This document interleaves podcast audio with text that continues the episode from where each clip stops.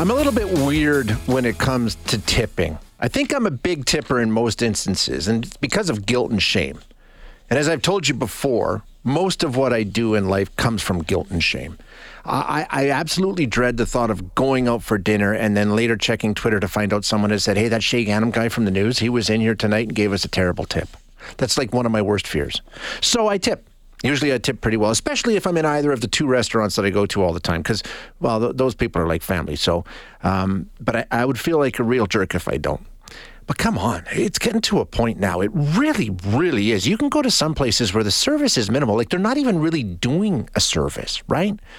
But still they're asking you for a tip. And some of these tips the amount that they want it's it's just too much. I think a lot of people are getting frustrated a little bit fed up and you know what? In a lot of cases confused about the whole where are we with tipping in 2023 because boy has it ever changed. So nathan warren is an assistant professor of marketing at the BI Norwegian business school currently and he joins us now. He's done some work around this. Nathan thank you for joining us. I appreciate your time Hi, thanks for having me on. Appreciate you reaching out. Yeah, this is a it's a fascinating conversation I think we all live with every single day. So let's start with tipping etiquette and uh, let's just start with who asks for tips these days because it seems like almost everyone does. It's really changed in recent years. Right. And so we used to, the tipping norms used to be based around two premises. One was that you had some sort of relationship with the person that was serving you, that you were tipping right? Uh, and so the idea was that you tip them and then they would provide you with better service. Um, it was some sort of reward for good service. Uh, and so that's the second piece was that tips were somehow related to service quality. And the new places we're seeing tipping, it's often unclear who you're building a relationship with and what exactly uh, what service you might be rewarding beyond something that's just um, a very kind of basic standardized thing. I wonder what's the digital piece here because we all we're all familiar with this now, where it doesn't matter where you are, what you're buying, you have the digital option, and they have little handheld machines or they have little, you know, and, and it's got the button, the tip button, right? Um, it's right. It, it. How big of a factor is it? Just that it's the technology has changed things. And and the technology is certainly the thing that led to this massive boom in tipping uh, in all sorts of places we didn't see it before.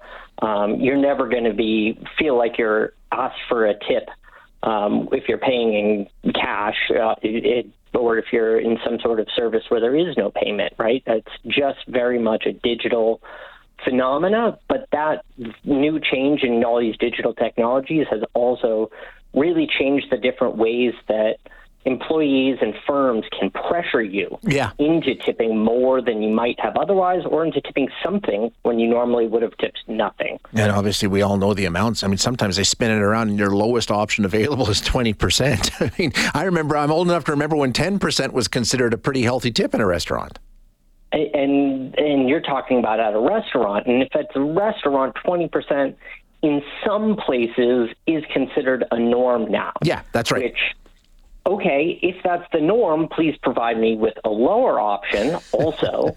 and if that's the norm in a full service restaurant where an employee has been working really, really hard to earn that 20%, why is 20% also showing up in all these other services, you know, like a self checkout machine where there's no employee and there's no service quality? Yeah. Um, that's that that's the ones that are absolutely baffling. So you have a strategy that you've come up with to help decipher exactly what our obligation is, what we need to do around this. So so let's go through it. And first and foremost, you ask yourself, do I have to tip? I mean, that's where you start, right? Should I leave a tip in this instance? And, and, that is the first question. And we kind of break that down into two pieces. One is the ethics of tipping, and one the other is the strategy of tipping. And so the ethics of tipping talks about you should first tip people who are just severely underpaid. Yeah. And that's particularly true in some places in the United States, um, but it, it's true throughout the service work industry that these people are often pretty low paid and some are exceptionally low paid. So start by considering how much money people are making. If they're really struggling, and if you're not struggling in particular, try to help those people out. Okay. Then the second piece um, is the strategies of tipping. And the strategies of tipping talks about things like if you tip someone, how will that benefit you? And you opened with this example of you're a, a public personality, so it becomes more complicated for you. But for the rest of us, the strategy is going to show up in two ways. First is if you have a relationship with the business, you can get a reputation as a good customer. Absolutely. So if you tip well at the restaurants you go to, you probably get better service than the average person walking in off the street. So that you pay more, sense. but you get more. The other piece is um, if you're pre-tipping. So this new phenomena that's come out with digital tipping is asking for tips before anything has happened. Right? So instead of tips rewarding good service, tips now bribe for good service. And so while I really hate paying a tip before service, I never say no. Uh, so if I'm ever asked for a tip before service, I give them the money. Yeah. And then I, I, I cringe while I'm doing it, and then I I kind of decide afterwards whether or not I ever want to go back to that business. That's that's another factor. We'll get to that in a second because I think that's important. Whether I'll avoid some places just because of the tipping questions. But um, okay, so now we've established whether or not we need to tip. Then the next question, this is a tough one too. How much do we tip? Because like we say, you know, twenty percent has become the norm for some for some restaurants and things like that. But wh- what about if you're getting your haircut? What about the Uber guy? Like, there is no standard anymore, is there? Right. Uh, well, there there might be standards within certain services and within certain cultures. Uh, so there's a tipping norm of 20 plus percent in New York City for full service restaurants. Okay. But that doesn't tell you what you tip in a full service restaurant in Quebec, in, in British Columbia, in New Zealand, right, where these norms are going to vary widely. So we need to think about very local, specific tipping norms rather than 20% is my norm. Because you should not be tipping 20% if someone at the checkout at a grocery store asks you for a tip. It just does not make sense in that scenario.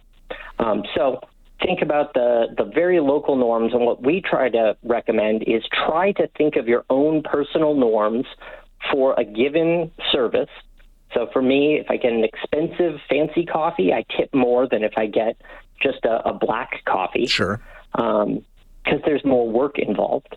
And so think of your own personal norms before you go in there. And if you're ever surprised with a tip request, we say pick the middle option for the first time and then think about it uh, before your next time. So we generally, generally don't recommend saying no tip uh, your first go. Okay, so There are some exceptions you might ask me about next, right? Yeah, absolutely. Yeah, because like like you said, you'll cringe and you'll tip and you Yeah. won't go back. But is there ever an instance where you can just say, "No, sorry, I'm not giving you a tip"? Certainly. Um, and, and you're going to be safest doing this when they ask you for a tip after service, right? Because if you tip be- Sure, or yeah. if you don't tip before service, you're always running the risk. Um, we refer to it, you know, in, in our private talk as that the employee is going to spit in your food. Absolutely, They're yep. your, and it doesn't need to be spitting in your food. They're just going to do something to you. Um, they're going to provide you bad service. Yep. Uh, it, so before service tip requests, be very wary in saying no, um, and those are the ones we highly recommend avoiding if you can. Um, and then in a post service tip, we think that it's perfectly ethical to just not tip people when there is no norm of tipping in that industry, no historical um, expectation of it. And so these are people who just they never were tipped before, and now there's some new payment system Yeah. where they're all of a sudden you're asked for a tip, and it's like, no, I don't need to tip that robot. No, I don't need to tip this cash register. No, I don't need to tip. I just made a donation. Who is my tip even going to?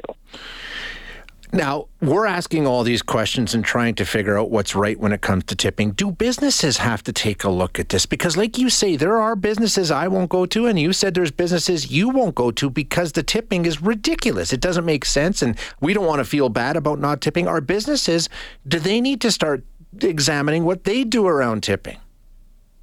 So this is something I've been doing a lot of my research on, and we don't have a concrete answer yet because it would re- we just don't have a clear answer. We do know that a lot of these ways that firms are asking for tips is having a big negative impact on customer satisfaction, and people aren't coming back to these businesses. But those companies are also making a lot more money, which means that they can hold on to their employees better, their employees are happier, um, and those are going to have other positive impacts for companies. So it's difficult to yet determine, you know, and I think again it will be business by business. Yeah. When a, a specific tip request is going to cause more harm in terms of unhappy customers versus more benefit in terms of uh, happier employees and lower lower costs uh, for that can be passed on to customers. Um, so. Yeah, no, great, great uh, information. Nathan, thanks so much for your time. I appreciate you being here with us today. Thank you. Have a good one.